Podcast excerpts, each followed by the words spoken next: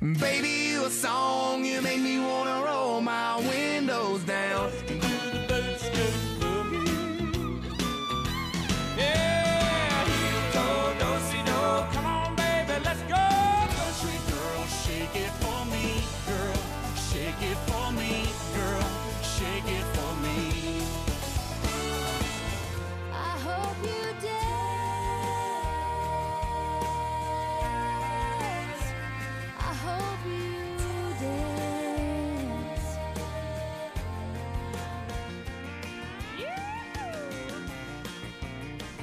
Welcome back, ladies and gentlemen, to the number one country SmackDown podcast. This is the podcast where we evaluate the trends and evolution of country music throughout the decades by putting two number one smash hit songs head to head, Sometimes three. sometimes three, in a country SmackDown.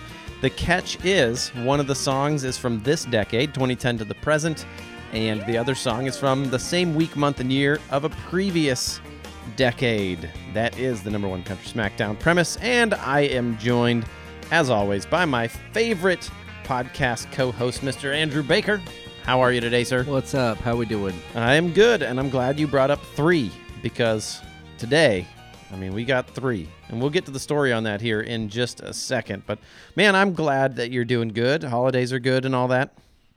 Yeah, yeah. I'm, uh, you know, ready to put it behind me and move on. Yes, just It's- back to normal. Not my favorite time of year, but you know, Get the tree out of the living room and Mary, Mary, and all that. change the the radio stations back to the normal ones. Oh yes, yes. You get the same 11 Christmas songs playing over and over. it's all good though. And all their ver- variations and different artists that have done the same songs over and over again. There you go. It's a weird kind of insanity this time of year. There you go.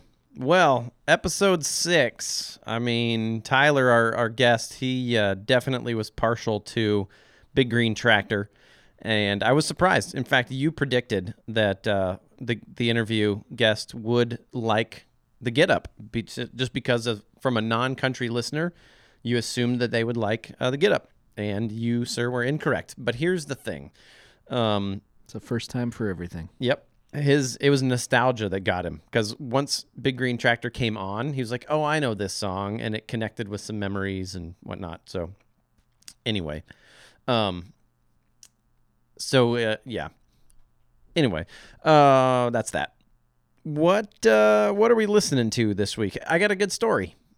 Um, somebody actually interacted with the podcast, which I love. Thank you, listeners, when you interact. So, a friend of mine, uh, Pastor Chris here in town, uh, reached out and was like, "Dude, I was listening to the podcast, and you'd mentioned um, in episode six the, you know, if if listeners have any suggestions, to just let you know, and you'll look into it." And so, uh, he did. He told me to hit up his buddy Jackson Michelson is the name. He's an artist on Curb Records now, but he's out of Corvallis, Oregon. For those of you that are listening, we are in uh, Eugene, Oregon. Oregon's on the west coast of the United States. For all you people that are downloading in Indonesia, the part that's not California. Right, right. And so uh, there's a uh, medium-sized town. Maybe some of you might consider it small, but um, in in kind of the central coast, I- don't know how you describe Oregon to people who aren't familiar. There's a city called Corvallis. Uh, it's a university town. Oregon State University is there, and there's uh, an artist out of Corvallis, Oregon, in Nashville now, named Jackson Michelson. And uh, my buddy Pastor Chris knows him, and so he was like, "Hey, check out my buddy. His music's pretty good." And um, uh, he is. I learned later that he is a uh, younger stepbrother of an artist that you and I both really liked in the mm, early and mid 2000s, named Paul Wright. Remember Paul Wright? Polly Paul. Yep. Yeah. Uh, in fact, Flip Flops, uh, and you know, I probably think of many other songs were Yep. just so good. Um, but anyway, uh, so he's the younger brother of Paul Wright, and uh, threw his hat in the country music arena. So, uh, Chris, this one is for you, and I appreciate you writing in and letting me know. Or actually, you told me you wrote, and we talked in person. Anyway, but I gotta say, it's good. Like uh, by good, I mean it's well made. It's it's clean. It's crisp, but it's not my flavor. It's definitely really hard into the pop world. Um, the, you know, songs are all major key, but definitely tons of digital production. And um, it's not what I would call country by any means. Well, okay. As I was thinking about it, here's what I thought of.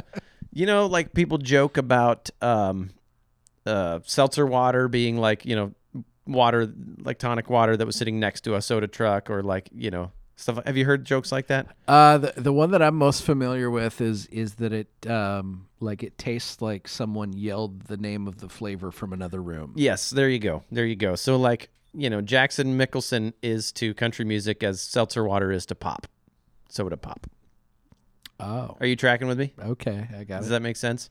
So anyway, not saying, Chris, uh, Pastor, I know you're going to listen. I don't want to offend you. Uh, your buddy Jackson, he's probably listening along with the you know 30s of other people that listen to all of our episodes. um, don't want to offend him, saying his music is bad. It's just not my flavor. But let me show you a clip of one that stood out to me. Now, here's the thing: I actually went back through his entire catalog, and the only one that really stood out to me, like, yeah, I kind of like that, was actually like the first song he ever put out in 2015 or 14, 2014. Everything else are not my favorite as much as this one. And so uh, uh, this one's called The Good Life. And the reason I picked it is because um, I'm a sucker for songs like this. In particular, like, you know, that Caribbean beach kind of sound and things. So as I was hearing the lyrics, I was like, huh, yeah, I like that. That- Like that- like like a good. Kenny Chesney vibe. you know, I like some Kenny Chesney. I know you do. Especially the beach ones. Anyway, Yep. here's here's uh, The Good Life by Jackson Michelson. I wanna go on a permanent vacation south through the Florida Keys. Set my sails where the facts are fiction. Yeah, that sounds good to me. And I wanna live like one of the locals. There is an acoustic guitar. To the beach. Got no I, I kind of like the voice. Uh, I think the the stomp clap thing is not not country and doesn't fit in you know at least my version of that. I agree. I don't like that. It's it's like uh, an alternate version of the snap track. Yes. And as the song goes and even gets to the end, it's like it fades out the digital percussion in exchange for an acoustic drum set. I'm ge- getting a a mild Sonny Ledford vibe, Uh, like like in his voice a little bit. maybe a little bit. As I listened to a bunch of his stuff, and especially when it gets to the choruses, it actually sounds a lot like Love and Theft. You remember Love and Theft? Uh, I loved that one album. Yes, me too. They had two good ones, but Wait, especially the no, one. no, no. I'm thinking Lost Trailers, not Love and Theft. Well, this does not sound like Lost Trailers, but that Lost Trailers album was great, by the way. That should be my what are you listening to is Yeah. Lost Trailers. Anyway, um, this is Jackson Michelson. Uh, it's uh, 2014 and just released this song, but he does have an album that came out uh, here in 2018 or 19, and his new single is called "Stay Over." And if you guys like, for you listeners, if you like. Um, major key, upbeat, very heavy towards the pop side of country, and I use country loosely in this case, uh, then check them out because it's not bad. It's just not my cup of tea. You guys know what I like. We're seven episodes in here. You know my tastes and preferences well. I surprise you every now and again, but Once in a uh, while. Yeah. So anyway, that's Jackson Michelson. That's my what are you listening to this week for my friend Pastor Chris. And like we said in episode six, if you've got something you want us to check out, send it over, and we'll be happy to uh, give her give her a spin. Um, yeah. Cool. There you go. Cool. Yeah, about- and, and you know, I've I've seen uh, Jackson Michelson's name attached to you know some of the festivals and stuff. So good on him for you know getting Oregon out there. Yeah. But uh, yeah, probably not anything I would listen to on purpose. Right. All right. Uh, what did you bring to the table today? Well, uh, I think we we kind of alluded to this one on the last episode, and I was kind of caught between uh, a little bit of a toss up between uh, Papa's truck and uh, song off the new Lady Antebellum record. So They couldn't be more different. Uh, very true. But very man, I love both of them. yeah. I mean, eh, you know, they they both kind of tug at the heartstrings a little bit, but in just different ways. definitely in different ways. Um, but uh, so so based off of that, for for this one, we're going with uh, "Let It Be Love" off the new Lady A album. Here it is.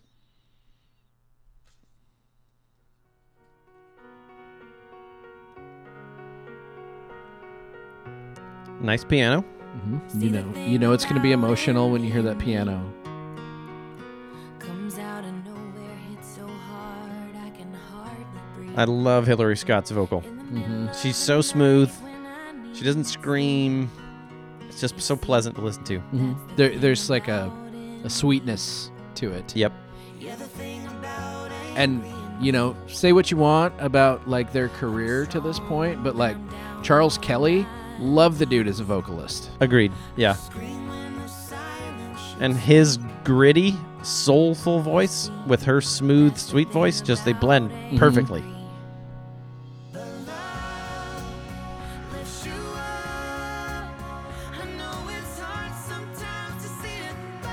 i just i really appreciate like the the maturity of the new album it's it's a lot of like real life type stuff Yeah. That's you know maybe not not geared necessarily towards your average radio listener Yeah. I think it's it, it shows the the age and the growth throughout their career. Yeah. We had mentioned when we were just chatting briefly about him in the previous episode how much we liked, loved the first album, liked the second one, and then it just kind of went downhill from there. Yep. Um, the first two were just kind of fun, but then they got into the weird, like, let's go downtown and drink songs. And it was just like, Yeah. meh, I, just, I can't. I, I think that. that uh, that Ocean could actually give a run for the debut uh, give the debut album a run for its money as their best. Yeah, I definitely agree. I love it. It could also be where I'm at in life that I just resonated with Yep. so many of the songs. Like, Yep. yeah, they were so good.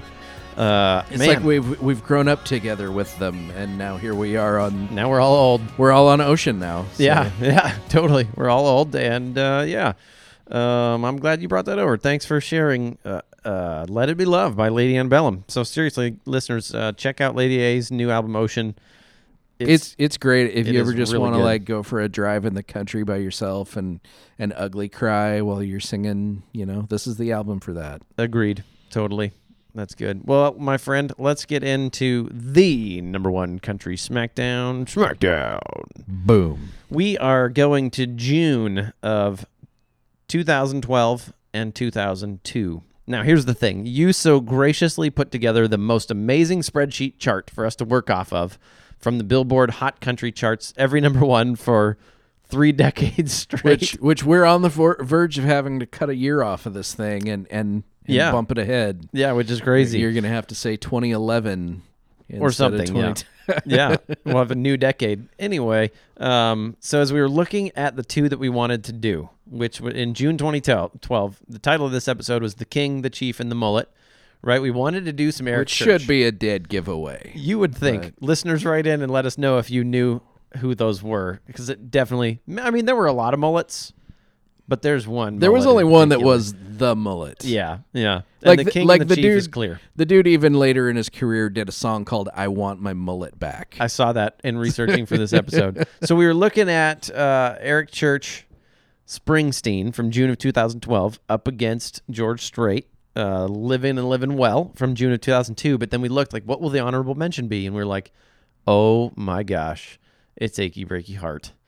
We can't not do three songs instead of two. Yeah. so well, and and in addition to that, it tied back to the previous episode when we talked about the Get Up, yes, and there was there was a quote from Blanco Brown about achy breaky, and it just all tied right. together. It just tied together. It was like synergy. You just know, have to do it. So instead of Achy Breaky Heart being mentioned later in the show as an honorable mention, we just put it right up there with three songs this time, just like we did on Ladies' Night, because heck, Yep. it's our show. We can do whatever we want. Yep. Don't tell us what to do. But I think after uh, this one, we'll probably go back to just a two song format with an honorable mention.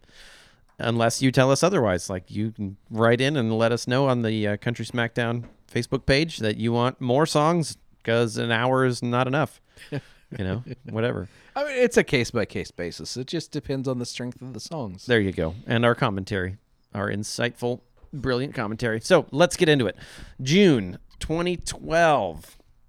One of my favorite artists from the last decade and early part of this decade, um, Eric Church.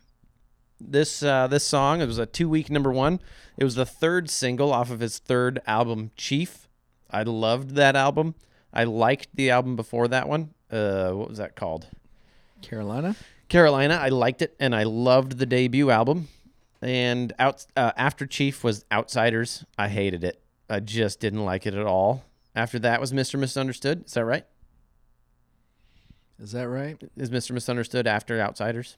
Yeah, And I didn't like that one. And there there was the live album in between there, Oh yeah, which was good. caught in the act. I yeah, believe. I liked that a lot. I liked live albums. Yep. Um, and then now we're on to Desperate Man, which I don't like either. So it's been three in a row of his that going from one of my most favorite, passionate, love the dude to just like three albums in a row I can't get down with. Anyway, so this song, two week number one, it was written by, here's the catch here, it was written by Eric Church and his most frequent co writer, who also plays in the band, Jeff Hyde. And we've mentioned this before. Jeff Hyde is the brother of my closest friend from the military. His name's Jason. Jason, if you're listening, love you, dude. Um, and we got a connection. You know, we've hung out with them a couple times.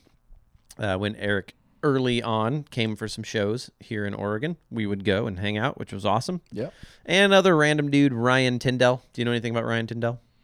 Uh, you know, I've I've seen his name on in some album credits here Yep. and there. Same. Um, I think it's a person that Jeff Hyde writes with. Yeah, it could be. Yeah, I've seen the name. Um, this was his second number one single. The first number one single was "Drink in My Hand." I like that song too. Um, this song took over number one from "Good Girl" by Carrie Underwood. I don't even remember that song. Nothing here. Yeah, Nope. uh, and it was replaced by "Drunk on You" by Luke Bryan. Again, nothing. Yeah, um, I don't remember if that's before Luke Bryan turned really just unlikable or. Yeah. Well, that would have been what after the first or second Spring Break EP. Yeah. Like, I mean, he had one good album, really. Yeah. Those then he- first few Spring Break EPs were great. I liked them a lot. And then he started doing uh, like One Republic covers and Yes. So- All right. Um, Springsteen, I got a quote here. It was received with critical acclaim for its melody and strong lyrics, making it one of the top country songs of 2012. It was certified platinum twice, double platinum, and nominated for two Grammys. It didn't win. Now, also nominated for the ACM Song of the Year and did not win. yeah. When we were talking about this, though, you asked the big question, the million dollar question, and it. Do you remember what the question is? But is it country? But is it country? So uh, that that is the question. Let's listen to it then and um, see if we get uh, some insight into is it country. Ready? Cue it up. You got some acoustic guitar. You got some acoustic drums. You got some piano and some bass. This day when I hear that song, I see you standing there on that lawn. Now, something I want to point out that like cars and cut-off jeans. Somewhere between that garage like first act drum kit sound that you're getting there and the Yeah. and, and that simple strumming electric guitar that's that's repeating in the background there Yep. It's called a staccato rhythm. when you just put those two things together i hear weezer You know, if there wasn't vocals going right now, I could hear that. Yeah. like i put on headphones to really like dig into the sound of the song and i'm like that sounds like weezer to me Wow. Uh, yeah, I mean, I wouldn't have come up with that myself. That's why you're on the show to provide the insight. Um, yeah. So, if we're talking about traditional structure or instrumentalism of country music, I'm not sure if this qualifies either. But if a if a cred worthy artist who had done country sounding stuff prior to then does this, I mean, it's a country artist, so does it not count as country? Yeah. You're, we're opening Pandora's box with that. Yeah, I know. Uh, I, I will point out uh, another quote uh, that I read. Um, I think it was from yeah, it was from Saving Country Music oh, okay. actually. Um, and this was was the initial review right when the album came out. Um, said that that Springsteen sounded like the Cars, Okay. like a song by the Cars. Yeah. and eh, That's not country. you know, here we are. yep. There we are. All right. Let's break it down. Um on I mean, full disclosure here, I've never been a big Bruce Springsteen fan. Like Nope. I the only song I know is Born in the USA. Um So the songs he references, like I'm familiar with the song titles, obviously because he's a legend and his song titles are just kind of out there, so you're just familiar with them. But I didn't know the songs. Like I didn't, I don't, I don't have any connection with the songs. But I like the way he name drops them. Um, the song itself, it's got two like really long verses uh, that are maybe more like four verses total because they're actually really long. Um, and then the repeating chorus. So the structure's simple. The there's in we're talking lyrics and content here. We're, we're breaking it down. I don't know if I segued into that for you. It was Any- implied. Implied. Uh, listeners, it was implied for you as well. Though after the second chorus, there's a bridge. It's a building. It's it's a bridge that builds, but there's no words. Uh, it's just whoa, whoa, whoa, whoa, whoa, whoa, whoa, whoa, whoa, whoa, whoa. Right? I don't know why they did that. Um, to me, in that spot, I would rather have had a guitar solo. Like the song could have used a maybe maybe slide guitar or just some sort of you know it needed a guitar solo, not just the whoa, whoa, whoas in that build. Yeah, I, I feel like the the whoa whoa whoa whoa um or the woes, however you want to call it, um kind of fits like the the tone and the feel of the song more than than just an instrumental break or something would. Yeah, it does. You know, if if we're if we're throwing it back to like Springsteen or you know something by the Cars or you know kind of that that you know adult contemporary 80s pop rock type feel i think it's it's appropriate in that sense Okay, so it's it's like an homage to Yeah, to what's yeah. being referenced in the song. See, you're just more insightful than I am. Listeners are probably like, "Duh, we knew that all along. No, How I'm could you have never got that?" i'm just better at faking it There you go. So, okay.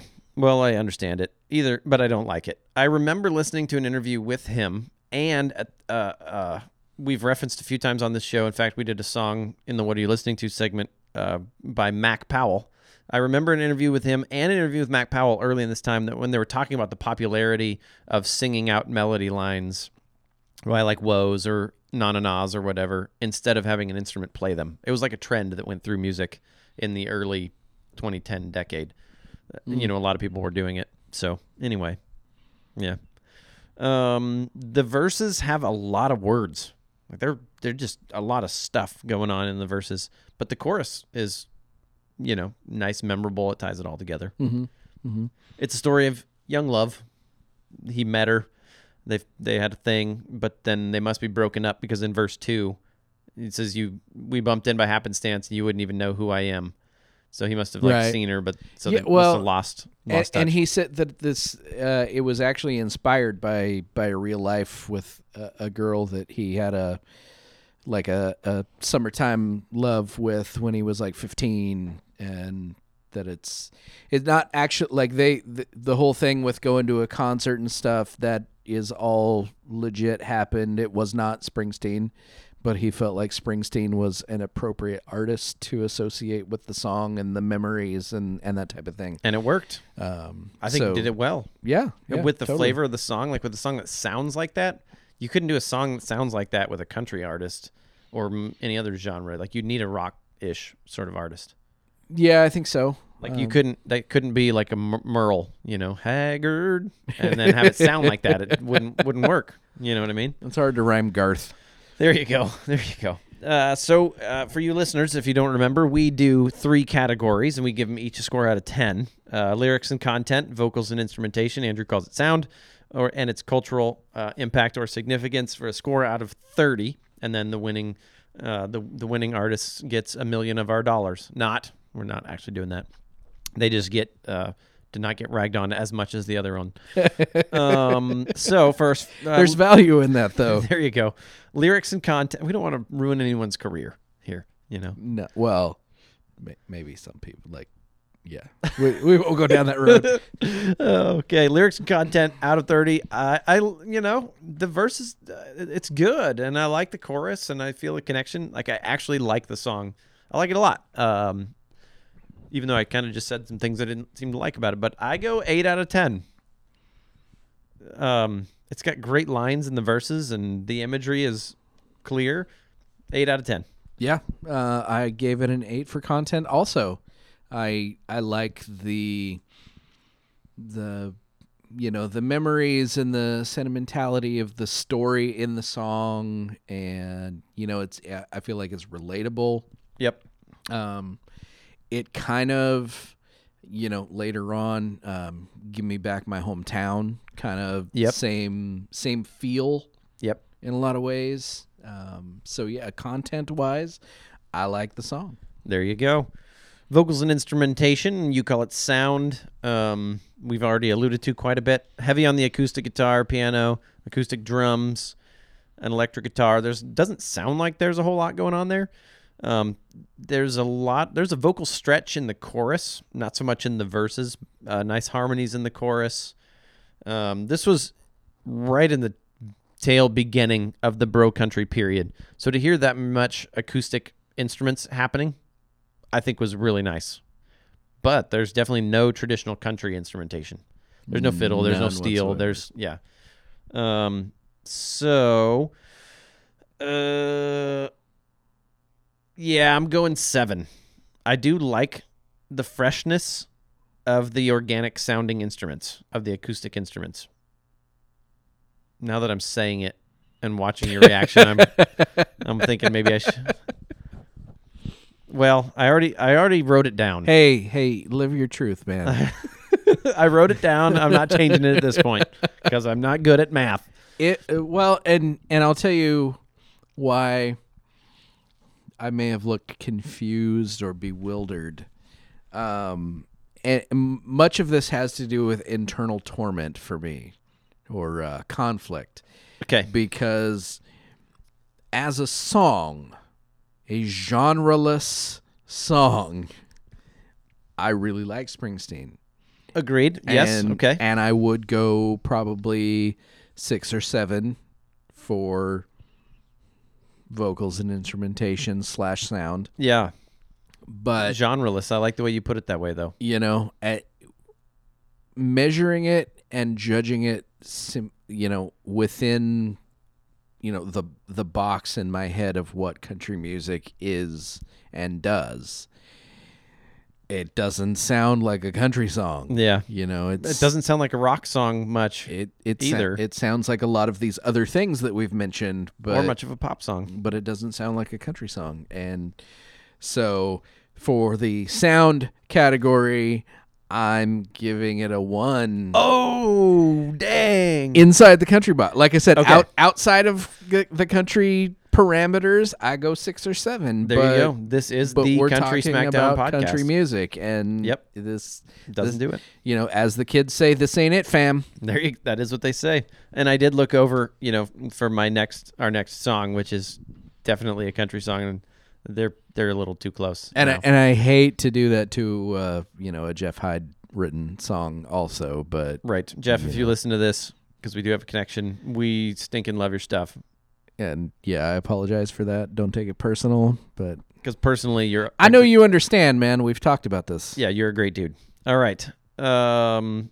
Wow. Okay. One out of ten. I, you know, I can't fault you for that. I, I agree with with you. I mean, I gave it a higher one, but I wasn't thinking that way. I mean, the Get Up is more has more country sound to it than than Springsteen does. Yeah, I suppose you're right. Except for the twang in Eric Church's voice. Yep. Yep. Yep. All right. Uh, and then our third category is always the cultural impact or significance. How did it? What what bigger things did it do? Um, the first thing that jumped out to me was uh, the video is awesome. Well, at least I really liked it. In a town, there's like some like dramatic footage at the beginning before the video starts. Yeah, I mean, it, most mostly him just like singing in a cul-de-sac, but yeah, and walking down the street and stuff. but it, but it it it feels like the song. It does in a lot of ways. and the band playing in the garage and stuff. Like I liked it. I thought it's good. This is the first time in his career that he did not have a ball cap and aviators on in a v- music video. he had a beanie and no glasses on. So definitely, I think marking a turning point. Um, I which felt like is which is odd because well, I don't I don't know if that's accurate because I it's don't probably not. I don't think he was doing the aviator thing back with uh, sinners like me. Oh yeah. Oh, And cer- no. like he doesn't even have a hat. First he had, he had album, the he had he had the Be- longer Justin shaggy Bieber hair kind of looking yeah. thing going on. That's right. Maybe a little longer than Justin Bieber. I forgot about that. And he, Carolina, no glasses, no hat on the cover. So it was just a Chief thing. Yeah. Well, and Chief is kind of where the that imagery came from. Was like the Mm. Chief album cover is now the Eric Church logo, Yeah. basically. Yeah. So, What do I know? so maybe that was the end of the non-baseball cap and aviator. there you look. go. There you go.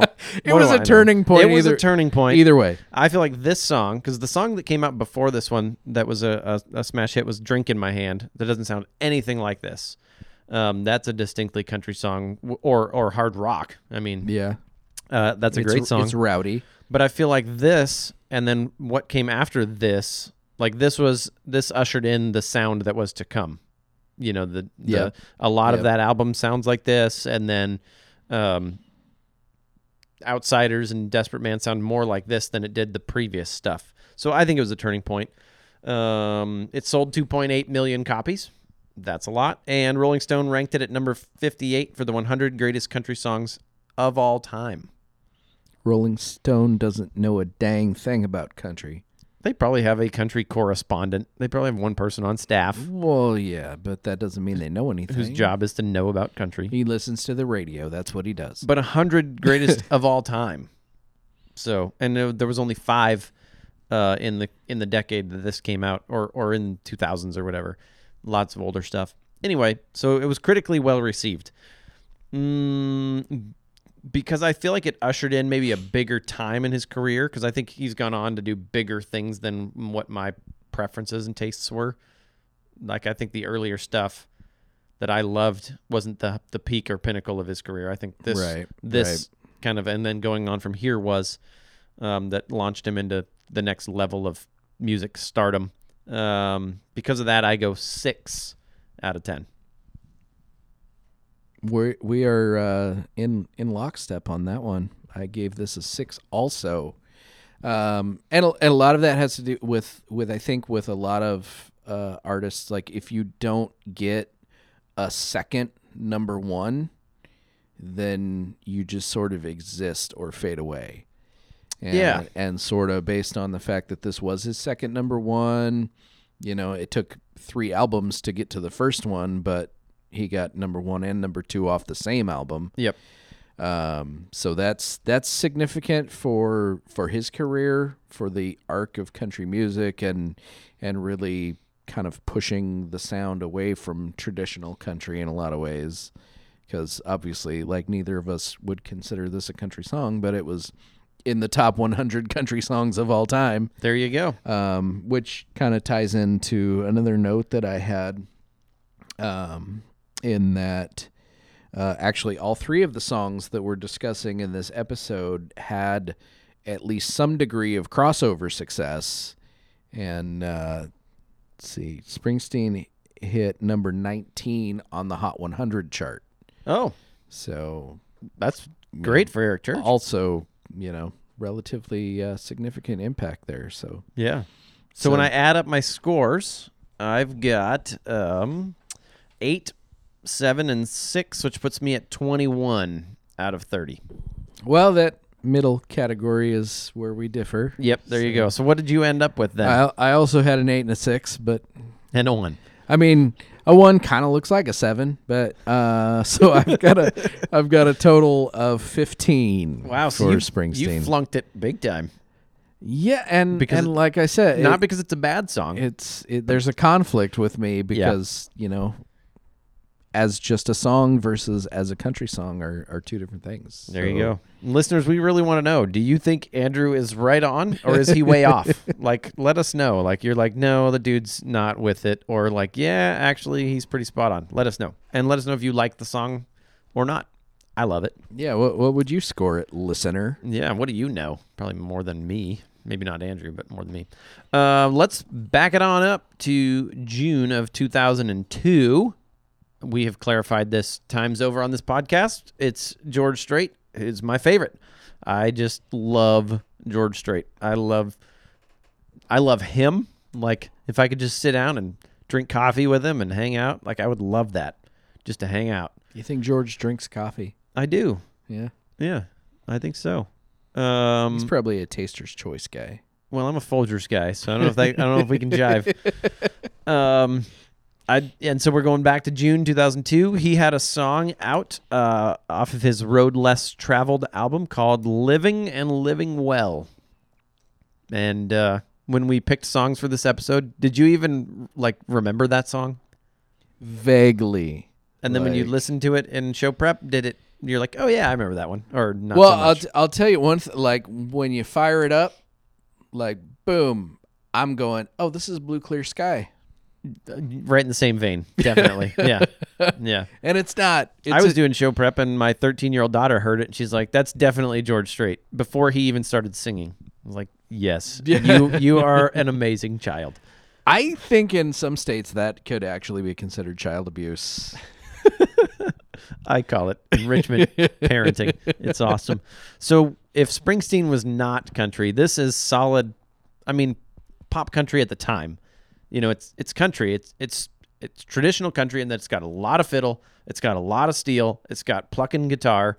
I mean, it's a country song. Now, it, it sounds like it should have come out like a decade sooner. Yeah, I agree. Um, yeah, so it is a country song, but it's you know pop country compared to other country. Does that make sense? Or do you not? Do you not consider know. it pop country? Not not so much. no. Okay, all right. I mean, it's not so it's much. got it's got a lot of a lot of fiddle and some some steel guitar. There you go. Then we're gonna call it know, traditional because that's what I think. Nashville veteran songwriters Tony Martin, Mark Nesler, and Tom Shapiro. George Strait would punch you if you said pop country to him about well, his song. I mean, compared to some of the other grittier, dirtier, backwoodzier, minor key which kind of stuff. George Strait has never done any of, man. That's true. Please don't punch me, George, when you listen to this. Don't get angry. He's got some oceanfront property in Yeah. Arizona. Yeah. Uh, it was a two week number one, and it took over from Drive by Alan Jackson. I love that song. You like it? Yeah, I mean it's all right. And it was replaced by I'm Gonna Miss Her by Brad Paisley. These were some great weeks. I I definitely prefer that to the other. yeah, me too, but I love them both. This was these were great weeks in country music. In fact, when I was looking at the charts, like 2002 was just it was a good year. There's a lot of good years in the 2000s. It's kind of weird, like just to think of like George Strait and Brad Paisley being, you know, uh, concurrent number ones on the chart at the same time. Yeah, that was pretty early in Brad Paisley's career. I think I'm Gonna Miss Her's off his third album though. Wow. Could have been second. Anyway, still early for him. Um, it was the second single off his Road Less Traveled album, which was his 22nd album. It's too many. That's a lot, and that was in 2002, and it's 2019, and he's still cranking them out like hotcakes. And I still own every single one of them, which is great. I even bought the last one, Honky Tonk Time Machine. It was the last CD I purchased before I decided to start a download, uh, not download, uh, streaming program. What do you call it? I got Google Play, so I can listen to anything I want to, anytime. But that was the last CD I purchased before I made the changeover. So I still feel good about that. Uh, on that album, uh, singles it came uh, between "Run." "Run" was the first single off of that album, also a number one. Do you remember that song? Nope. Oh, dude, that's so good. And uh, she'll leave you with a smile. You don't know "Run"? Sounds oh my gosh, familiar. it's so good. Um, I'm you say run and I'm hearing Darryl Worley good day to run. that's another great song. So oh, which one do I like better? Uh, I like Run from George Strait better. Anyway, um, yeah, it, it came right there. But uh, I got to say, uh, for my favorite artist and owning all his stuff and everything, this as a number one was a throwaway number one. This is not one of his better number ones. You know what I mean? and I think we've talked about this before. Like a throwaway number one song for George Strait. Yeah, because he's got 60 some. so this is one of his lesser known number ones. Let's take a uh, listen. And listeners, you can let us know if you think, you know, you're hearing the first few seconds, you're like, yep, that's definitely a George Strait song. And, and uh, some of you might be like, awesome. And others of you might be like, ugh. So let us know. Here we goes. Living and Living Well, George Strait.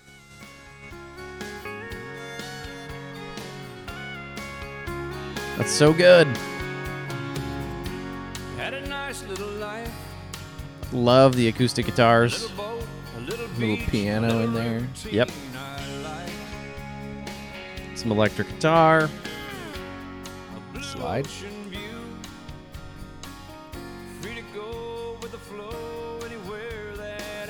And it, it all kind of like plays off of each other very yep. well. Yep.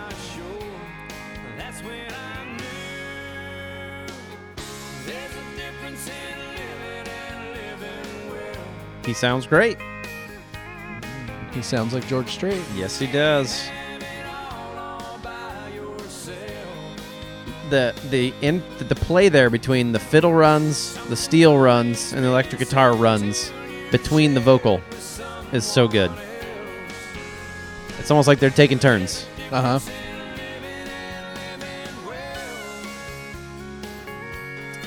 You know, with the lyrics, it's like I can see the imagery. I can see his property. It's on water, right? Because he's talking about fishing, and she walks up on his shore. It's that oceanfront property in Arizona, I guess. Yeah, I, well, let's hope she wasn't trespassing. Maybe she was a guest of somebody that came to his house or something. I think it's this verse right here. Let's see. Hang on.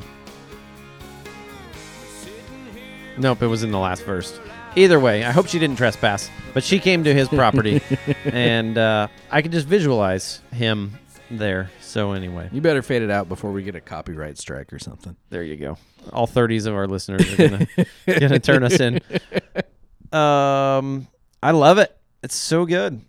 The lyrics are they're just positive. They're they're full of love. Like the idea. There's he was living a good life. He had his routine. He had his property. He could fish off of his of his deck at his house, and so he must have had a nice property. Like things sound like they're going well. Um, and then he meets her when she comes to his property, and he realizes that, uh, you know, they were going well, but not as well as they have since she came. And I just thought that's really good. Um, two verses and a repeating chorus, a nice bridge. Um, it slows down into a halftime, and it just gets really nice with the bridge and um, builds back up to the choruses. So you got verses, a nice bridge, and chorus. Good stuff. Um, and like I said, I can visualize the imagery of what's going on there. So I'm going lyrics and content eight out of ten again. Okay, we're cl- we're close. I'm going seven for uh, content.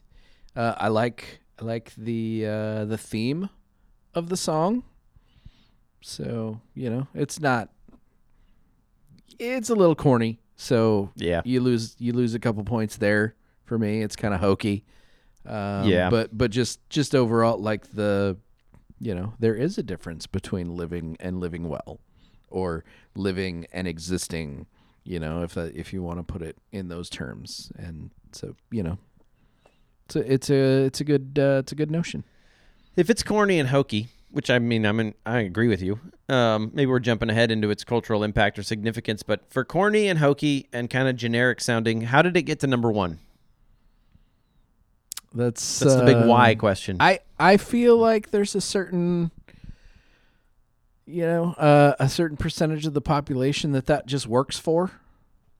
You Yep. know, um, it is mainstream music, so it's mainstream music yeah, listeners. I mean, you're not always looking for just mind blowing, life altering. You know, um, what's the word I'm looking for? Innovation, or you Yeah, know, okay. Sometimes Yeah. you want something that just just feels nice There you go. And I and, think and familiar. with what it was rolling with in that year, I mean, a lot of it sounded similar to this. Yeah. Yeah. Wouldn't it be nice to have so many number ones that you can have a throwaway number one and just like, yep, just another one. what was that song again? Well, eh, you know, and and you know, to that, um, you know, we're we're beyond fifty number ones for the guy's career at this point. So it's, you know, it was. Isn't it beyond 60 now? well, I'm sure it is now. Oh, oh, I then, mean, when yes. this came out, That's right. Yeah. um, you know, I, I think that there's there's some like name association that that gives you you know a guy like George Strait a little a little bump up Yeah. the chart. You know, Because every station's going to pick up the song. right? Yeah. Uh, let's talk about the sound. It's right. It's just in the George Strait wheelhouse. There's no instrumental or vocal surprises. You know what I mean? It's just, it's a cookie cutter. Uh, like and you said, carrying your love with me, and the next one she'll leave you with a smile. is Kind of a similar sound. Now, Run, the song before this one, was way different, I felt like.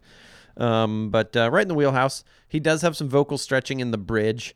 My my nights are sweeter when I'm with you. He goes pretty high up in the range um, beyond what he would normally do in a lot of songs, which I thought was cool. And then we've already talked about the instrumentation of it's you know the play between the fiddle and the steel, the electric guitar riffs, and you know it just it sounds. I love it. It sounds great. So I go eight out of ten. Okay, I'm going six. Uh, you know, I, I like the the fiddle and the slide and the piano and how it all works together. I just I'm not a huge fan of George Strait's vocal sound and I also feel like he kind of phoned it in on this one in a lot of ways. Yeah. Okay. So, being that I'm not a huge fan of how he sounds to begin with, and then add to it that it just is kind of like a meh uh, effort on the song. There you, know? go. I, I, uh, yeah, I mean, like all six points are are based on instrumentation. I think. um, you know, and I, I know his catalog pretty well, and this wasn't one of his better albums. Although it was a turning point album. The ones that came after were really noteworthy. Uh, and I'll I'll allude to that here. Uh, let's talk about its cultural impact and significance. I couldn't find a music video. Could you?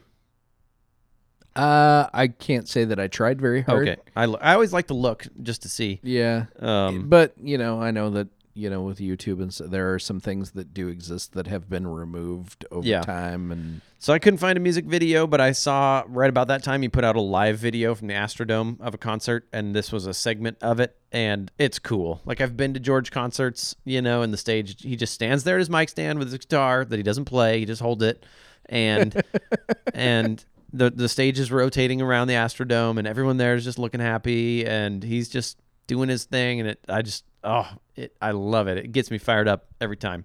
So that's what I could find for the video was a live Astrodome video. Um, a lot of lot of close up shots on it. It's just like Yep. smirky sideways, Yep. like. Yep. okay, Yep. Pretty much. Yep. Um, I feel like culturally for his career arc, the songs on the albums before this one sounded like the '90s, but this album um, sounded to me like the 2000s, which I was really happy about. I know you said it should have been a decade before, but the the rest of the stuff, um, the song right before this one, "Run," is definitely a 2000 sounding song. But I made a list of songs that came after within a, a five-ish or so year period. So you had "Run," we mentioned "Leave You with a Smile," "Cowboys Like Us," you know that one. Yeah, I know that one. That one's great. I Hate Everything was great.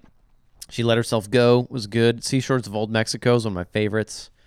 Give It Away, Jamey Johnson cut. Love Yep, that one. Yep. Just Comes Natural was great. How about them Cowgirls was great. I Saw God Today and Troubadour. Uh, all those were kind of within a five year period right after this one, and they all sounded more like 2000s. And this this and Run were kind of the songs I think that took him there. Um, and there's a, just looking at the songs that he put out in, in the 2000s, it was a huge decade but only this song I think would only be for us real big fan listeners. I don't think the casual country music listener would remember this song. Yeah, I mean, I can listen to it. It's fine, but Yeah. you know, it, it's fun. I actually was driving with my kids uh, and played them all three of the songs that we're we're talking about, and they they both. I mean, at at you know, thirteen and fourteen, and both or twelve and fourteen at this point. Um, but both very very much more exposed to like pop music and you know whatever's on the radio that's not country and you know um, they at least both when i played all three songs both were like yep that's the most country sounding of the three songs There you go. so Which that's pretty good. So anyway, because it didn't do a whole lot, kind of throwaway number one, most people wouldn't remember. Only because it led to some a great decade for him. It kind of ushered in a great decade. I give it a three out of ten. uh, i give it a two um, So we're close. you know because obviously there's there's some degree of credit that comes with having a number one Yep. but again it's just kind of a throwaway um, Even if it's your fifty third or something. I I I do feel like like when you were saying about like the imagery of the song, like like you could play this song over a muted Kenny Chesney video, and and there you go. I think you're probably right. Yeah, totally. Um, even like maybe George Strait and Uncle Kracker like dancing in the waves together. I don't know. um, Yeah. but but yeah, I, like I don't feel like like this song really, you know, led to anything, any changes, anything that came came in behind. Um, but again, I mentioned before that all three of these songs um, had a little bit of crossover success. Um, so where where Springsteen hit 19 on the Hot 100, uh, Living and Living Well hit 27. Wow. So That's actually surprised. You wouldn't think people Yeah, outside the country genre would be interested in that kind at of all. as as traditional a Yeah. sound as the song has. yeah. To get crossover, you have to have some sort of appeal to other genre fans. But where is it? You wouldn't think this one would have it. So, So anyway. so there you go. That's, that's that's where my two points came from. So when I'm doing my math, I've got uh, eight out of ten for lyrics and content, eight out of ten for vocals and instrumentation, and a three out of ten for cultural significance. Puts me at 19, out of 30. And what was your score on Springsteen? 21. Ooh. So if we had not turned the honorable mention into an actual submission, then the drum roll would have been Springsteen by two.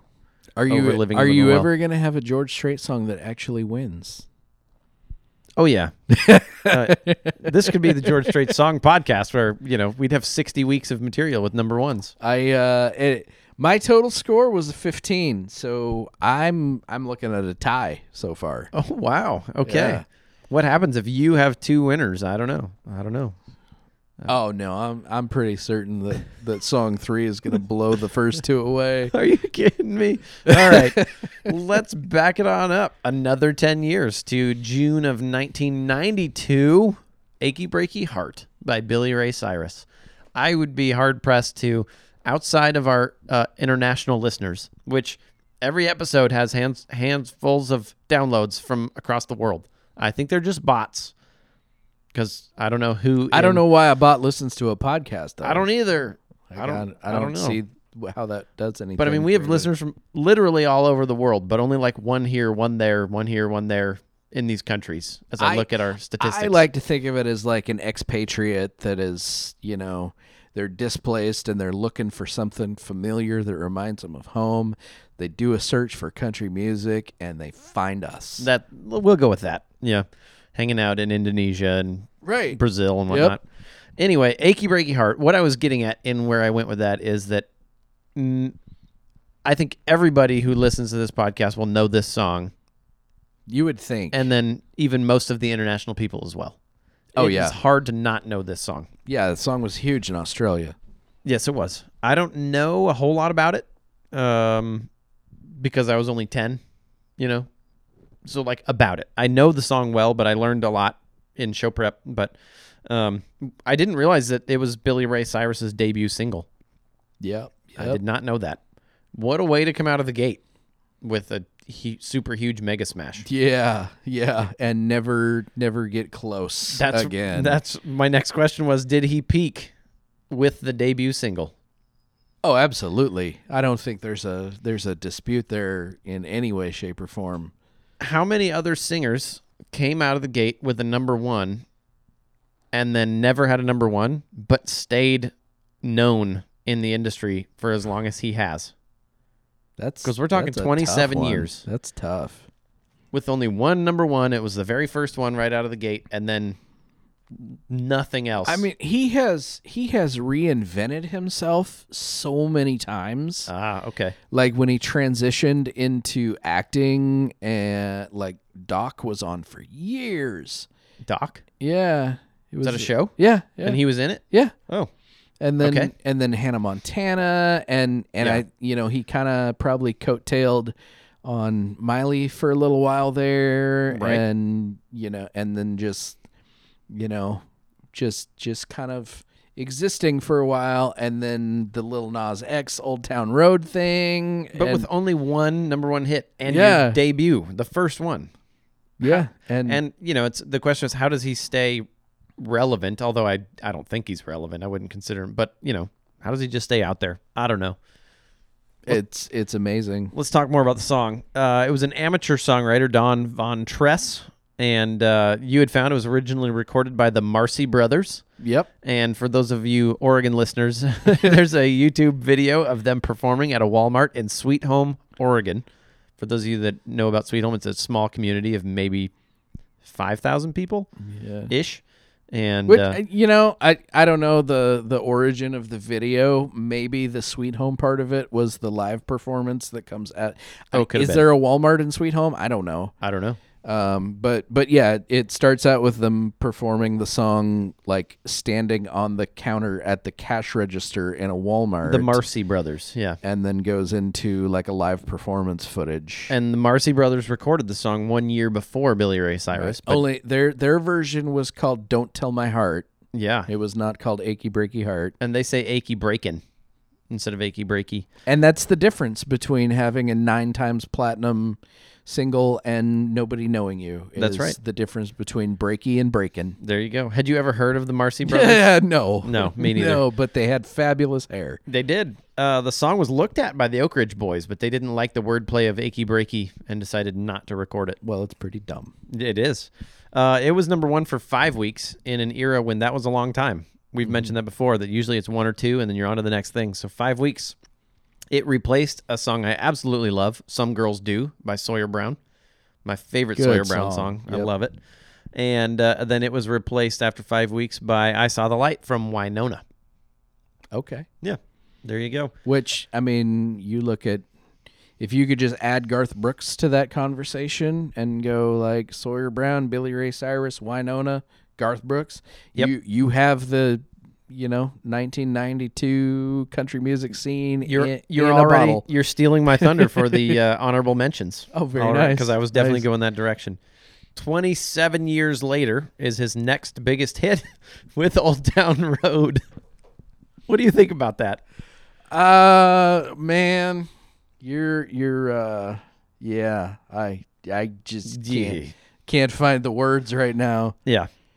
Uh I how how did Lil Nas X find Billy Ray Cyrus for Old Town Road? How did Billy Ray Cyrus agree to do it? I mean, how does that even come about? that I don't even know. Like there's got to be some kind of like witchcraft involved, black magic, I don't know. Or, you know, maybe maybe at some point in in time Lil Nas uh heard one of those uh 2017 remixes of Achy Breaky Heart and was just like, yeah, that's I need that guy. that's what's missing. I need that guy. Probably, actually, it was some kind of an executive uh, because the original version of Old Town Road didn't have Billy Ray. So, oh, okay. and there was the whole thing with country music charts and all that kind of stuff. I remember and that part. I didn't realize they- there was a version before They brought in Billy, Billy, Ray. Ray. So, yeah, it, it's got to be a record label executive. Of all the people they brought thing. in.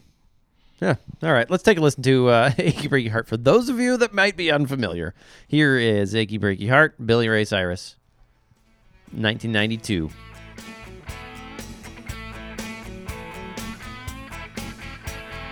You can tell the world you never was my girl. You can burn my clothes when I'm gone. For what it's worth, like, I love his voice. I don't know. Uh, it's not my favorite. It's soul. It's like soul, blues, Yeah, country, yeah. rock. It's rich. Um, I like the electric guitar. I mean, I hear an acoustic guitar. I hear an electric guitar. I'll hear some piano. Yeah, the piano in the song is, is really pretty good Yeah. uh, towards the end of the song. Right. Um, yeah, I mean, I, I totally honest on like I actually listened to several of his later albums on purpose when they came out. Um, Yeah, I was gonna clown. I knew that, and I was gonna clown on so, you a little bit for being a Billy Ray fan. probably nothing, nothing uh, from the last uh, decade, decade and a half or so, but you know. Um, Yeah, Yeah. I, I remember you sharing with me his 2007 release, "Home at Last," yep. and uh, yeah, I don't know, just not so good. Yeah, Uh, there's some some decent stuff on there. there you go. Songs So- that George Strait, uh, you know, probably turned down. All righty, let's get this off of here. There you have it, "Achy Breaky Heart." Uh, let's break it down. Um, three categories. Breaky it down. Let's breaky it down. You know, I have to ask the same question. We're going to get to it in um, uh, vocals and instrumentation or sound, but in terms of traditional country, instrumentalism, does this count? Oh yeah, Okay, yeah, for sure. because it's got the fun piano. Yes. Yeah. Yes. Because it's it's definitely rock. It's definitely blues. It's got some soul, Yeah. but how much country? Yeah, I don't know. It's got that that you know when you hear a particular like type of electric guitar that you hear pretty frequently in country music. Like it's got the right tone Yeah, it does. of electric guitar like you know which eventually became just like Brad Paisley Yep. and that's all he does. Yep. But it, it's that same type of of uh, guitar sound. Yeah, I I, feel like instrumentally, it kind of sounds like "Sharp Dressed Man" from ZZ Top, just with a different vocal. Okay. Although I, I think that there there's there uh, you know there was more of a mm, like a dirty muddy sound a little bit to their instrumentation. Yeah. that, you know I- think in Achy Breaky Heart at least the the electric guitar it's pretty clean. Yeah, it is. Uh, all right, let's talk about lyrics and content. Um, in terms of lyrics and content, um, and I don't know if this should technically be instrumentation, but the song is just too long. It's three minutes fifty four seconds, but I'm bored by two minutes and thirty. Well, but there's there's a lot of people and and things that she needs to tell. Right. You know. Yeah. So, well, all so that, all get, that, those are done through- by like the two minute mark though. You got to get through the list. but they're done at two minutes, and then it goes to the second chorus, and then third, fourth, and fifth chorus, Yeah, I don't know. maybe sixth. So too many verses. the The verses are long. It's just like in um, li- uh, "Living and Living Well." No, it's just like in uh, Springsteen. the The verses are long. Like they could be two verses each, which would make it like four. And there's no, um, there's no bridge. It's just the two verses and the chorus that repeats over and over. I do got to give it credit. In uh, the first verse, he does reference a farm. Uh, you can tell his arms to go back to the farm, and that is Yep. one of the country references and in you it. can tell your dog to bite my leg. Yeah. Um, content in terms of what the song's about, it's about all the people and things that you can tell that they're broken up, or that she can tell that they're broken up, but just not his heart. Right. Don't tell him because Yep. he might have a heart attack and die. yep, Yeah, in in a more clever way than that. Yeah, might blow up and kill this man. right. Meaning might have a heart attack and die. Yeah. Um, it's pretty simple. I feel like I'm being pretty generous, but I'm going four out of ten in terms of lyrics and content. Wow, Is that too generous? That's that. Yeah. I'm not good at this. Um, I, like I said earlier, live live your truth. Um, um, for content, uh, I gave it a two. Okay, You know, uh, it's just it's dumb. because it's just dumb. It's dumb, but it's you know I, I could have gone like one or zero, but it's it's fun dumb. You know, Yeah. It's just so I mean, he got kind of creative in the different things you could tell, but, but yeah, it's pretty dumb. yeah. Vocals and instrumentation. This song only has two chords that repeat just the entire song. there is nothing um, technical about it, um, and most of it vocally is like just kind of the same notes over the same chords. Like there's no ups, there's no downs except for the whoo. Which I I hate that yeah, part. yeah, and that wasn't in some of the other ver- the Marcy Brothers did it. It didn't have that. I don't think I listened to enough of the Oh, okay. Brothers version to get to the point where Yeah. where the train whistle would come in. Right. Yeah. Um, so it's pretty one note vocally. Um, the the guitar, like the electric guitar that you were referencing, I think it's awesome, and the piano and solid percussion. Here's what I don't like instrumentally on it.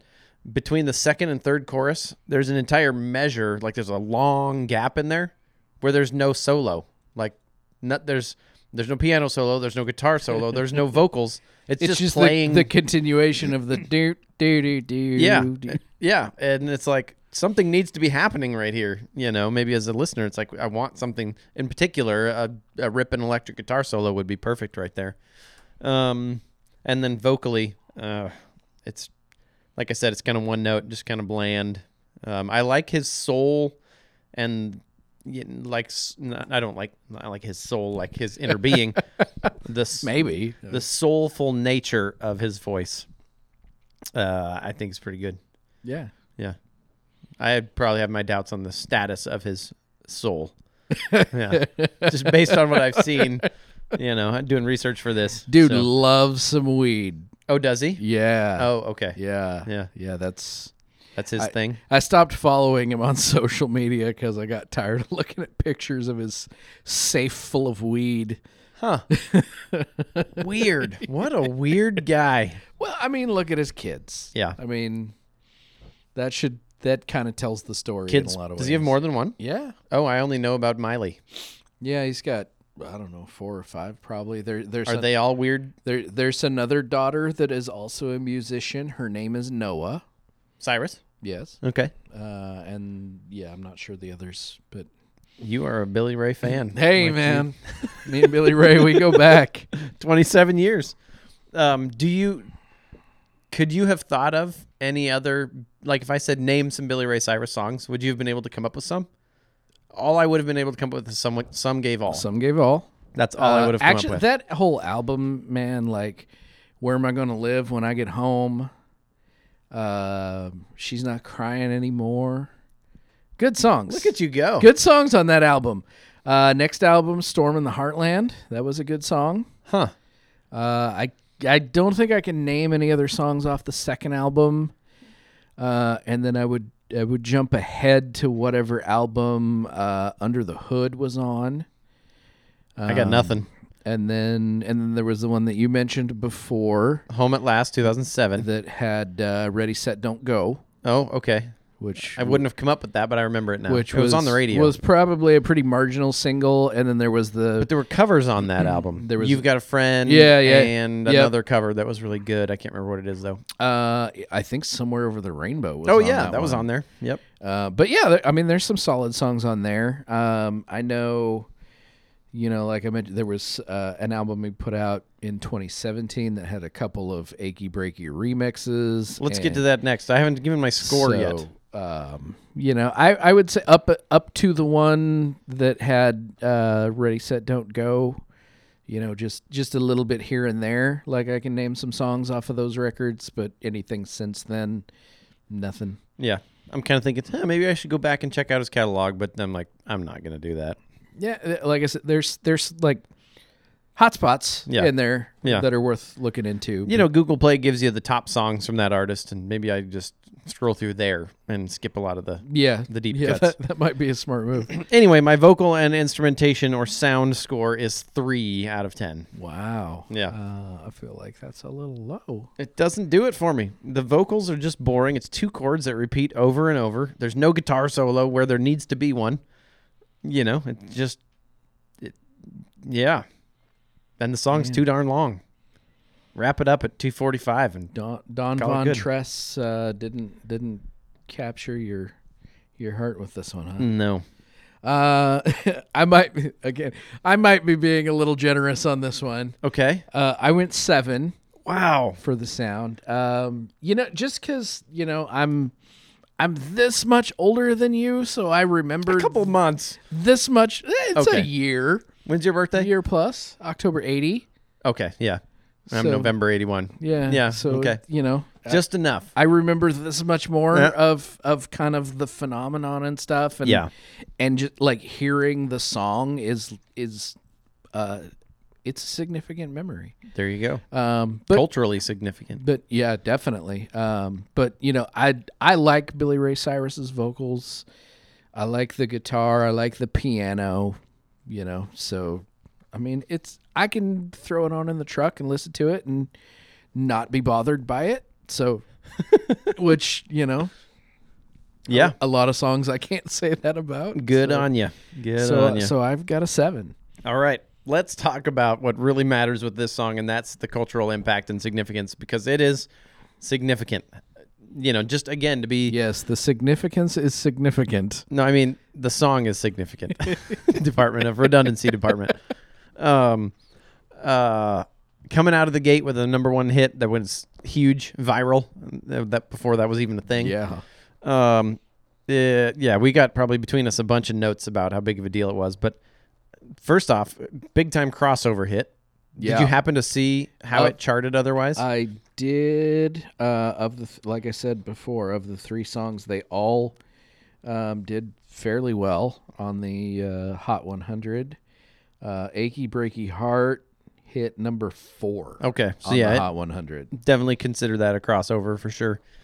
Um, it it was very much a leader in the line dancing craze. If it wasn't either either this or Boot Scootin' Boogie, what what do you consider to be the top line dancing craze Oh, song? Achy Breaky Heart Is it for sure by a long way? Yep. Yeah, it was it was a thing. Did you look at? Did you watch the video, the music video? Uh, I didn't really need to. Uh, Okay. it pretty much plays in my head when I close my eyes at night. There you go. So, Him in his jeans, white t-shirt, red. oh, dude, sleeveless, yeah. sleeveless, Yeah. t-shirt, Yeah, uh, hockey mullet, Big time. know, Big time. um, I mean, it's a fun video. He's just doing his thing. There's not a lot to it, but the people that are there watching the show in the video like look like they're having a great time. oh, who wouldn't? That's right. You Yeah. know? Yeah. Um, you've already alluded to this. There's a ton of versions of this. There are covers out the wazoo, including Weird Al, um, "Achy Breaky Song." I actually read that uh, he felt bad of how mean spirited "Achy Breaky Song" was. That he donated all the proceeds from that album to charity. Oh, that's nice. Yeah, That's yeah. nice. Um, and there's there's different genres that cover the song. The Spanglish There's version, Spanglish on version. the, uh, 2017 album. Yeah. Um, uh, listeners, you well, not suitable for work or with your children. So, um, but uh, Buck Twenty Two was a rapper who put out a 2014 version in a rap version. Raise your hand if you've ever heard of the rapper Buck 22. By the way, Unless you're driving, don't raise your hands. But uh, yeah, there's a the the spectrum or the gamut of styles and genres that are covered in the covers and parodies is intense. Like there's a lot, yeah, which is really weird. it. It was uh, just culturally massive. Yeah. like I don't, I don't know that that like country music has ever touched the level of huge that this song was. It, and I just can't figure out why. That's what I can't figure out. Is it just had to have been the the lightning in a bottle, right time, right time. song, right artist, all at the right time. Like, did anybody even know who he was? Uh, not It's a debut single. I mean, I, I kind of feel like, and this might just be like made up in my mind, but I feel like there was some kind of like a, a Vanilla Ice MC Hammer type thing where, like, before people knew who Vanilla Ice was, he was opening for MC Hammer and then eventually just like exploded and shot past the guy that he used to open Yeah. for. And I feel like, like, somewhere in my memory, it, it could be completely fabricated, but I feel like he was opening for Garth or something like that, and then Achy Breaky Heart came out, and Yeah. and away he went. And like Yeah. I said, that could be completely fictional, but that's what I remember. there you go. That could be. Um, uh, VH1 in their list of the 50 most awesomely bad songs ever listed this at number two. Number two. I did not think to check what was number one. but this is number two. It is the second most awesomely bad song ever, according to VH1. Seems appropriate. Yeah. Um, and we've we've touched on this, but in terms of things that are noteworthy, did anything? What what do you have like chart positions on this? We know it was number one for five weeks, but like, has he charted anything else? Oh, you'd mentioned Probably Ready Set Don't Go, but I wouldn't have guessed that Probably not in a long Even make it. time. So he's just hanging around. How do you think he feels about his peaking with his debut single? Uh, you know, I would say like based on what I know of the guy and what I've seen of his his um, you know, personal image and the the character of his celebrity. I don't think he's the least bit concerned with singles Okay. at this point. Yeah. you he doesn't even care. I wouldn't think so. Do you think do you think that he thinks the song is great or awful? Um, well, no, I don't. I don't think that any any reasonable, relatively intelligent adult can listen to this song and think that it's a great song. Right. Um, but I also think that the dude has been writing this one song for twenty five years. Yeah. and like, he's probably real glad that he recorded it. No kidding. I I. You can Do you think he's proud of it or embarrassed by it? Oh no, I'm sure that he's proud of it. Okay. Come on, like genuinely? he he wouldn't put This is a fine piece of work. he wouldn't put out three new versions of it every other year. If, There you go. If he wasn't proud of it. so you were saying on a 2017 release, what was that called? Oh, Oh, it doesn't matter, uh, but- something about the record. Set the record straight. the That's what you record said, I think. Um, there's a listeners. There's a bunch of different versions of the song on there, like like different remixes by um, There's a couple techno artists and stuff. Yeah. It's fun. sure, Terrible. Ter- they're awful. they are. Yeah, Even, even my children who love electronic music were like, "Oh, turn that off." yeah. Like please." this is no good. So anyway, we can't argue that it. You know, you can't say it isn't significant because it was huge. It was a big deal. Um, scoring it, mm, I'm going eight out of ten. I give it a nine. Okay. Uh, like I said, I don't think that country music has ever, maybe will ever have like a song that was as huge as "Achy Breaky Heart" was. Um, and and I guess kind of to backtrack, I thought it was kind of funny that the George Strait single that we talked about earlier fell where it did in the timeline Yeah. of things because you know you think about like decades and generations within a genre. Yeah. and you think about like the voice of that generation or that decade or whatever. And i feel like in a lot of ways like eric church and george strait and to some degree billy ray cyrus are kind of those iconic like that is the voice of its time. I would say garth brooks slash billy ray cyrus but only achy breaky heart really Yeah. um, but I feel like the George, like George Strait, should have been like the generation prior Okay. to sure. to Garth and Billy Ray. Yeah. Um, but I I think in terms of like the to to go a little deeper on the cultural impact of of the song. Um, and I don't know why this popped into my head yesterday. Um, but you know the ongoing debate about whether or not guys like you know steroid guys belong in the Hall of Fame for baseball. Sure. Yeah.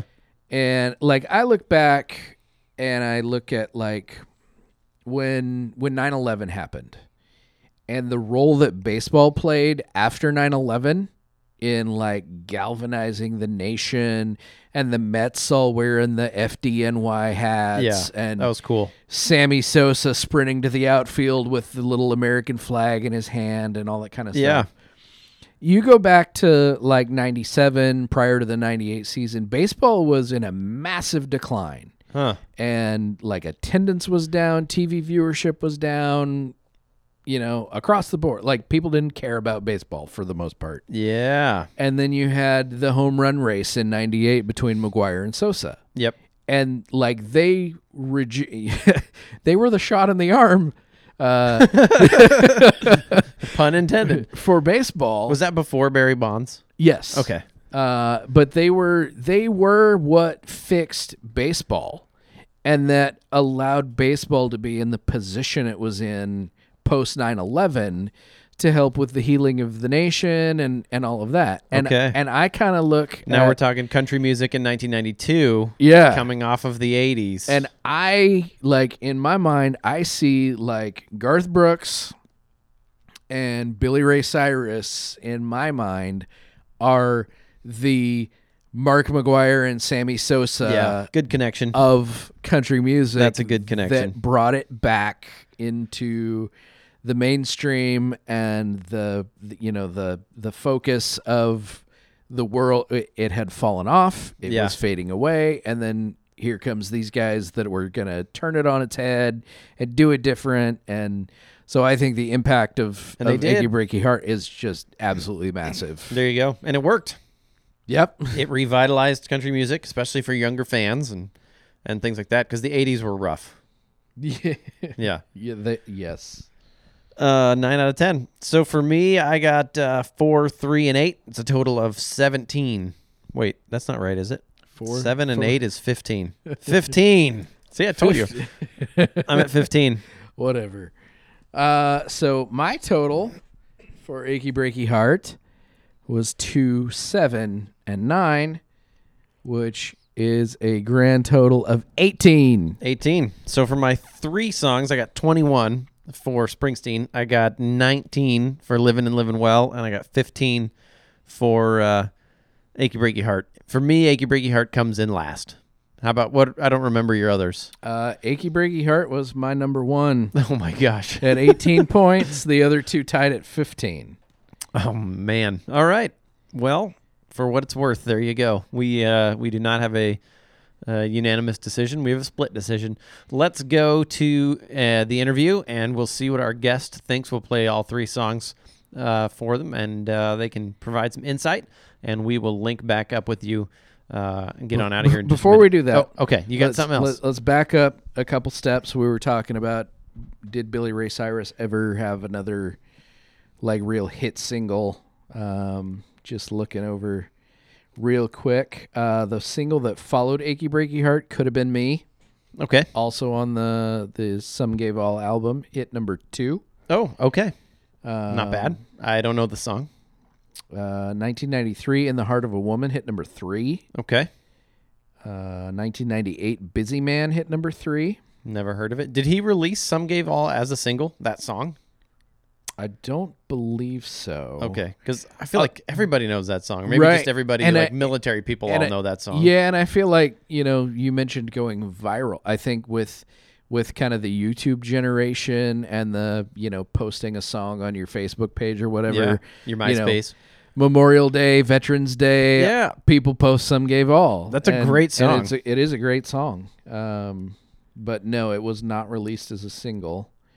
Um, and again, we were in a pre 9/11 America. yeah, So there wasn't the that the type of patriotism that we have now, and we also didn't have the technology for people to share those songs. right. Um, and then uh, I guess to wrap that up, uh, "Ready Set Don't Go," the duet with Miley Cyrus in 07, hit number four. Okay, there you go. So there you go. So he has done a few things, and somehow stayed relevant. I mean, he's he's had a 27 lot of other singles that charted. Those are just the ones that that got close. Yeah. Well, you can continue to be the president of his fan club, and we'll we'll be happy for you. Like you you do you, man. Uh, uh, let's hear uh, what uh, the interview has to say. We'll be right back.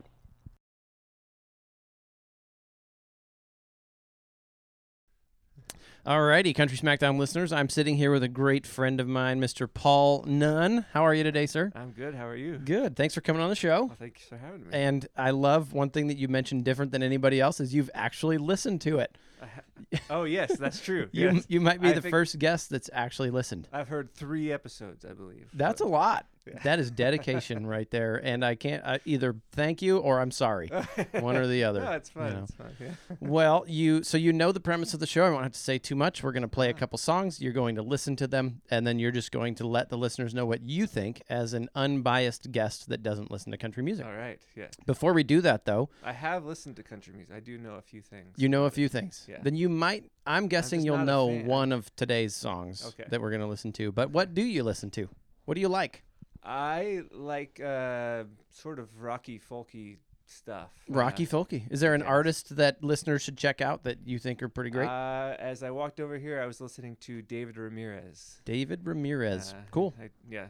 I haven't heard of it, but Yeah, I'm sure it's great. he's great. He's very uh, extremely, sometimes brutally, uncomfortably honest Okay. in his songwriting, All right. but it's also just very compelling. Great music too. Well, there you go. And you, like multiple of our other uh, interviews, are a musician as well, which makes you guys even better interviews because you understand the critical ear of you know breaking down music. Somewhat. Yeah, yeah.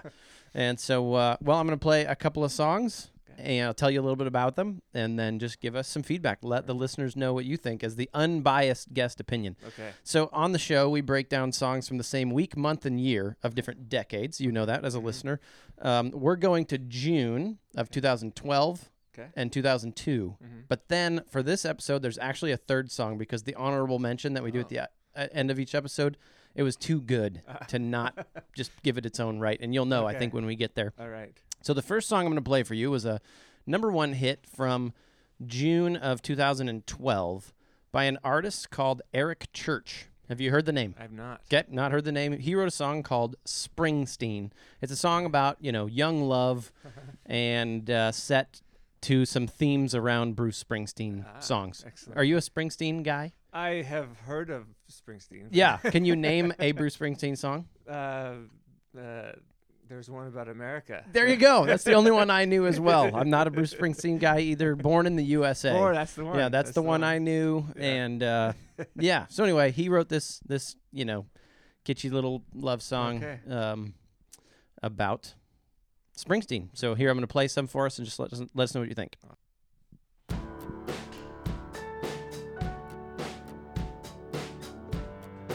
Simple instrumentation. Uh, I song, I see you standing there on that lawn. Discount shades, store bought tan, flip flops and cut off jeans. Somewhere between What do you think so far? He's got the country twang for sure. born to run. You look Uh, he's, he's Yeah. rhyming I was done. song and Just along, but not the way that we normally. singing to you, Yes. Song and to along. Song and along. I've never been more free. Fired up So, my daddy's my life. co-host Andrew earlier in the episode mentioned that without instrumentation on this, that he could hear it as a Weezer song. Okay. Can you hear that? Um, I, I don't know if I would have called it Weezer, but yeah, I, I see what you're saying. It, it I wouldn't. It doesn't necessarily uh, cry out to be a country song right away. Yeah. Uh, it's got that kind of driving thing that I could see. Yeah, It's Weezer- got a four on the the floor kind of. power chords and with the power bass. and- Yeah. Yeah. What do you think of the instrumentation? real simple, real straightforward. It, it's definitely mostly about the vocals right now. Yeah. There's a lot going on yeah, there. Yeah, Some decaying sounds and stuff, but yeah, they've got some. It's kind of more atmospheric than a typical country song would be. definitely. doesn't have those lead, those lead instruments. You know, the- What do you think of his guitar vocal? and- From back when I was gasoline and this old tattoo had I think it's a good, it's a good voice. He's definitely leaning into the accent pretty strong. Yeah. that goes with the territory. Yeah. Um, but he's, yeah, he sounds, sounds pretty good. There you go. All right. Well, that was. June 2012, Springsteen Okay. by Eric Church. Right. So the simple question is Uh-huh. zero, you absolutely hate it. 10, you absolutely love it. hmm What score would you give this song? Um, in context, uh, I don't. It was kind of vanilla a little bit. Nothing like grabbed me about it. Um, nothing. Nothing was. Uh, nothing was uh, distasteful either. There you go. I guess I would just give it a five. Right down the middle. Yeah, right yeah down the that sounds about right. Yeah. That's good. Yeah. Alrighty, there you have it, listeners. Five out of ten for Springsteen by Eric Church. Now we're gonna back up ten years Okay. to June of 2002. Okay. My favorite artist of all time, Oh. George Strait. Okay. Have you heard the name? I've heard the name. Okay, you, I'm I'm really guessing you won't know this song. It was we described it as kind of a throwaway number one of his 60 some that he's had. Okay. Not one of his more well known ones. It was Yeah. just it was in a season where he was every song he put out was number one. Okay. Just you know like clockwork. Uh huh. And uh, it's called Living and Living Well. Okay. Tells a story about how he thinks life is just going great, and then he meets her and realizes that Wow. there's a difference between living and living well. Okay. Yeah. So here we go. This is Living and Living Well, June 2002.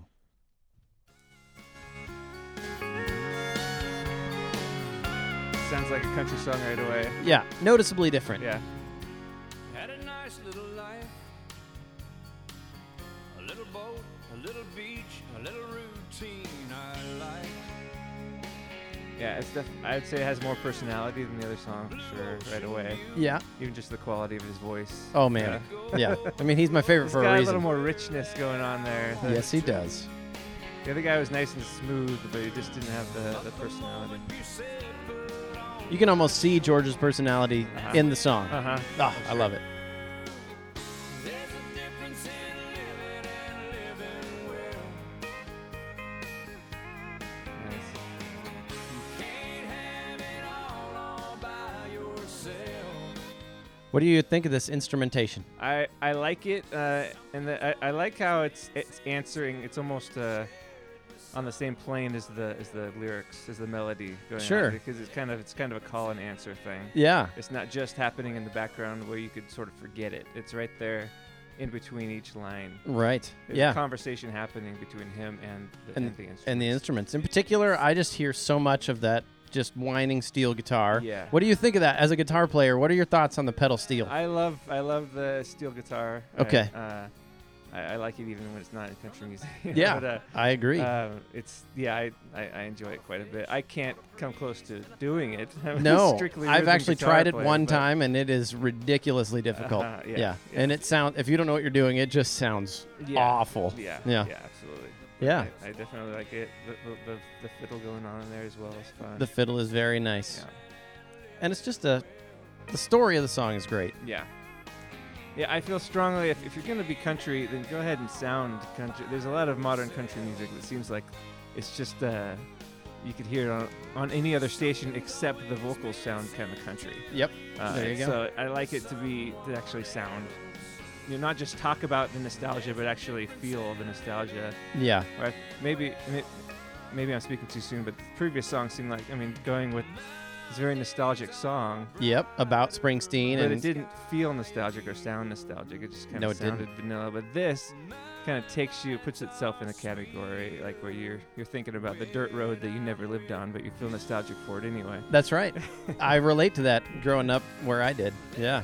Alrighty. Well, let's uh, let's keep keep moving on here. That was June 2002. Living and Living Well from George Strait. Zero, you hate it. Oh. Ten, you love it. Um, I'll go with a seven on that one. All right, we're Yeah. we've moved up a little bit. I'm with you. Um, yeah, I'm with you. I love it just because it's George, but it's not one of my favorite song of his Mm-hmm. Sure. songs. Yeah. All right, shall we keep on moving back? Sure. So this oh, yeah, typically we do two songs Right. and then an honorable mention, like one that was the same week, month, and, uh, and year, but of a different decade that just wouldn't make talking about. Typically, it's two songs in the challenge, but this was too good. Mhm. Of the three, we couldn't not do it. Okay. So going back to June 1992, Ah. the debut hit single, first one ever, out of the gate, for an artist named Billy Ray Cyrus, Okay. and the song is called "Achy Breaky Heart." Oh yes. what do you mean by "Oh yes"? I know the song. Okay, yeah. I figured there wouldn't be anyone we could interview that Yeah, yeah. wouldn't at least be familiar Right. with the title and kind of the tune. yeah. Yeah. Yeah, Can you name the first couple words? Can you say the first couple words of the chorus? Uh, I don't know. See, I, we just assumed that anybody could. Uh, yeah, it's "Don't Tell My Heart." okay, there it is. My yeah, my achy breaky Achy heart. breaky heart. course, Yeah, yes. you know what's going on. All right, let's listen to a little bit of this and we'll see. First single, Ah, and he didn't get back on radio again until this year. really? Yeah, Wow. or at least charting. Uh huh.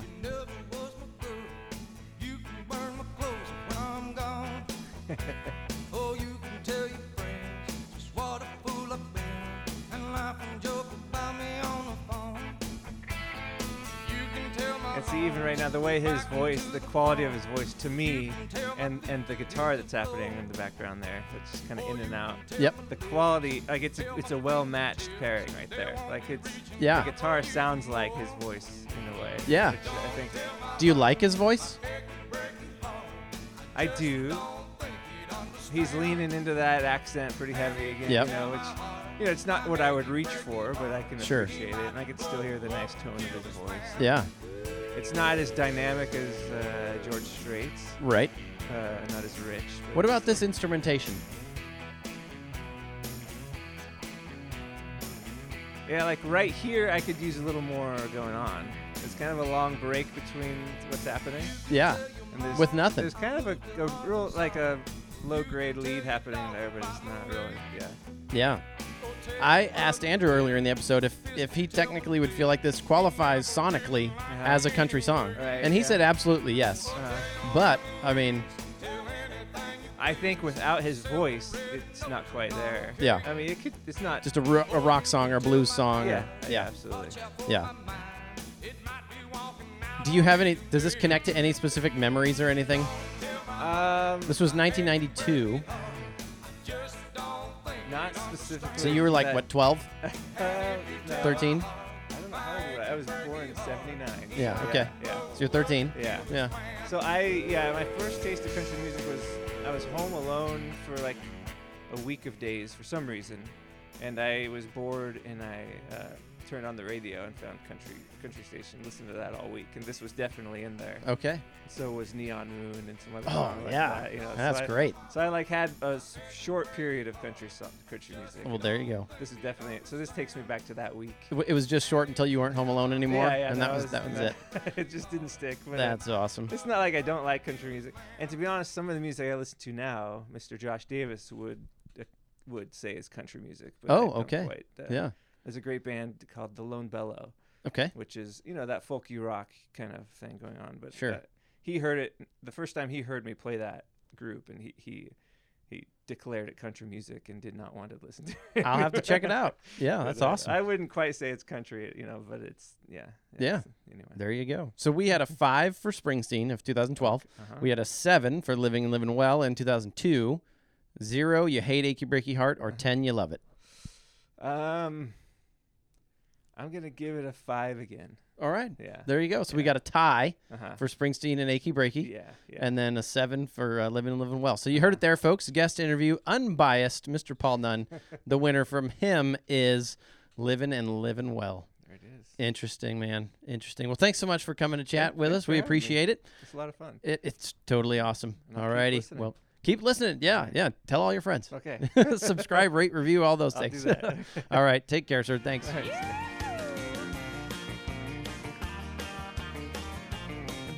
All right. At this point in the show, we usually talk about the honorable mention. That is the song of the of the third decade, if we wanted to look at it that way, uh, that didn't make it into the SmackDown, but was also a number one hit single on the same week, month, and year of a different decade. Um, but this case, we took the honorable mention and uh, made it a third entry because it was just too good not to. But what I wanted to do instead was to look at what was going on in music in 1992 when Achy Breaky Heart came out because man, it is there's a lot going on. So like I'm gonna start just a little bit before. Um, uh, let's go back to December of of '91. You got "Next Broken Heart" from Brooks and Dunn, "Love Me" by Collin Raye, "Sticks and Stones" by Tracy Lawrence, "What She's Doing Now" by Garth, "Straight Tequila Night" by John Anderson, "Is There Life Out There" by Reba, Neon Moon from Brooks and Dunn, Some Girls Do from Sawyer Brown. Then you have Achy Breaky Heart. Then you've got The River from Garth. Then you got Boot Scootin' Boogie. Yeah, man, yeah, you've got uh, what?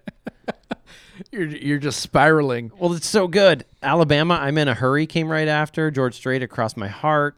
Oh, don't let our love slipping away. Uh, start slipping away from Vince Gill, dude. Ninety like late '91 to early '93 was just a great time of music. Just jam after jam after jam. Those are all great honorable mentions. Country music specifically. Right. Actually, I, I'm uh, just checking out the the Billboard list of the top hundred songs of 1992 Okay. because we mentioned that uh, "Achy Breaky" hit number four on the Hot 100. Uh, actually, ended the year at number 15 for the top songs of the year. Okay. So, uh, Yeah. for what it's worth, uh, number one was "End of the Road" by Boyz II Men. Great song. Number two, "Baby Got Back," and then "Jump" by Baby Got Chris Back Cross. for some reason is a lot is similar to Achy Breaky Heart, not in song or structure, but in the viral nature of it. Yeah, it's Yeah. just held on for 25 years now. Even though it's really dumb. Yeah. yep. That's that seems to be the key. The dumber the song, the longer it lasts. Yeah. Yeah. Man. And then I'm looking at uh, well, it doesn't matter. I'm looking at the charts for 2002, around when George Strait put out this one, and there there is some good stuff. The end of 01 to the uh, kind of middle of of uh, 02. There's a lot of good songs. Where were you in the world stopped turning from 9/11? Toby Keith, I want to talk about me. Um, Tim McGraw, Cowboy and Me. Uh, Martina Blessed, Chris Cagle, Breathe In, Breathe Out. Toby uh, Toby Keith, My List. Drive, courtesy of the Red, White, and Blue. Uh, Kenny Chesney, The Good Stuff was a great one. Darryl Worley, I Miss My Friend. Diamond Rio, Beautiful Mess. Keith Urban, Somebody Like You was his first big one. So these these were good. I don't know. The beginning of decades have been pretty good.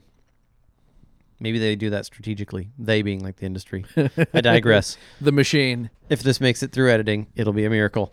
um, anyway, uh, so yeah, that's the honorable mention. What do you want to talk about next episode? Oh man, who knows? I got some ideas. who knows? I'll throw some stuff out there. We'll talk about it in between, but I'm going to call it right now. I'm calling it popcorn chicken. oh yeah, yeah. We did we did talk about the popcorn chicken. I'm calling it popcorn chicken. Which is, you know, I don't know if you're aware of the the ongoing uh, debate over who makes the best chicken sandwich, but I feel Hmm. like like uh, right now's the time to to add popcorn chicken to the discussion. okay. Who does? Who do you think makes the best chicken sandwich? Uh, well, for my money, I got to go with Chick Fil A. Okay. Uh, I love some Chick Fil A. I've only had it twice in my life. I think uh, you know, and a lot of this stuff doesn't exist in our part of the world, but a, a lot of like the conversation kind of centers around Chick Fil A versus Popeyes versus Zaxby's, and Oh yeah, you know, so man. we we just don't have the exposure that we need to really weigh in on the topic. So we're gonna go with popcorn chicken instead. That's the title. So listeners, stand by. We got a good one. It's only two next time, but uh, popcorn chicken is what it's going to be. Um, thanks for hanging in there with us. And um, get in touch with us. You can email countrysmackdown at gmail.com or hit us up on the Facebook page. Facebook. Uh, it's just Country Smackdown is the name of the page. Check it out and uh, let us know what we should be listening to. Let us know if you agree or disagree. Um, and Mr. Baker, you're working on a Spotify playlist ish. Yeah, more or less. Uh, I'm not real happy with Spotify at this point, so I'm trying to work the kinks out there. There you go. But you, if it gets the kinks worked out, you can probably access it through the Facebook page. Hopefully someday. There you go. Um, did we want to mention the uh, the reader feedback or the, the listener feedback and and uh, the Brandy Clark suggestion Oh, that you received? Yeah, man, quick, I, like- I'm glad you brought that up because I totally forgot about it. I had uh, a I friend of mine too until right now. listening to episode four, which was Ladies' Night, and uh, said you got to check out my sister-in-law by marriage. I think it was maybe, or cousin cousin-in-law, Something or other. cousin by marriage. That was it. Second cousin by marriage is what it was. Uh, said you got to check out Brandy Clark and sent a bunch of songs over. And I apologize, Aaron. I have not listened to those yet. I'm familiar with many of them, um, but I'm going to go back and give her another listen. From she's from the motherland where we're from in in Western Washington, there around the Tacoma area. That's where I grew up. And uh, so yeah, no, that was awesome. Getting some feedback.